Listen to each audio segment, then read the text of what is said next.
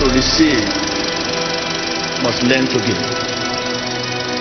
Every man has something big or small to plant.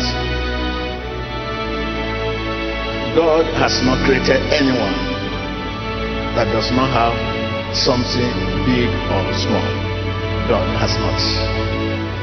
Everything God has made is a solution to a problem. Everything. Just name. Every person God created is a solution to a problem. You are a solution to a problem. I am a solution to a problem. Every person God created is a solution to a problem. And everything God has made is a solution to the problem. Jesus taught us here that giving is the beginning of blessing. When you give in truth, in faith, that is for God's sake,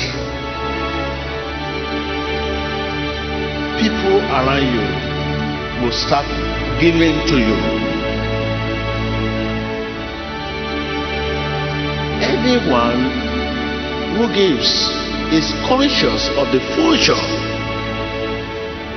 because he will find help if he ever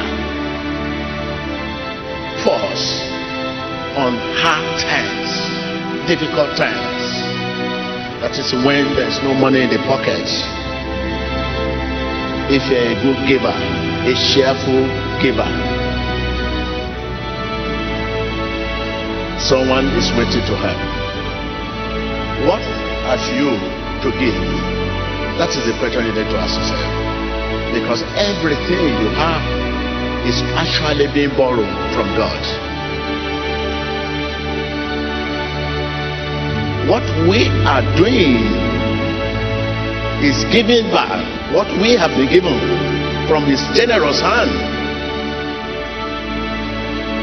What have you to give? We see giving as a way of helping those we are given to. As a result, we magnify ourselves above them. Giving is an opportunity to reshape our destiny. When you give, you are reshaping your destiny. In giving, let God be honored by our offering. Tell your neighbor, in giving, let God be honored by our offering. When you give something with pride and arrogance, you honor yourself and dishonor God. A true Christian should see giving as an assignment from God. When you know it's an assignment from God, you cannot afford to fail God. By giving, we mean making some sacrifice,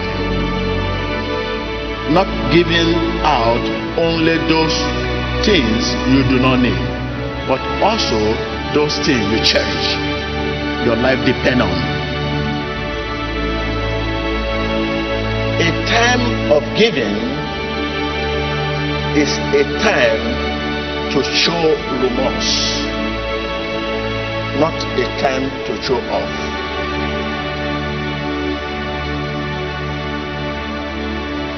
A time of giving is a time to show remorse, not a time to show off. Tell your neighbor, what have you to give? Give it in humility and cheerfulness.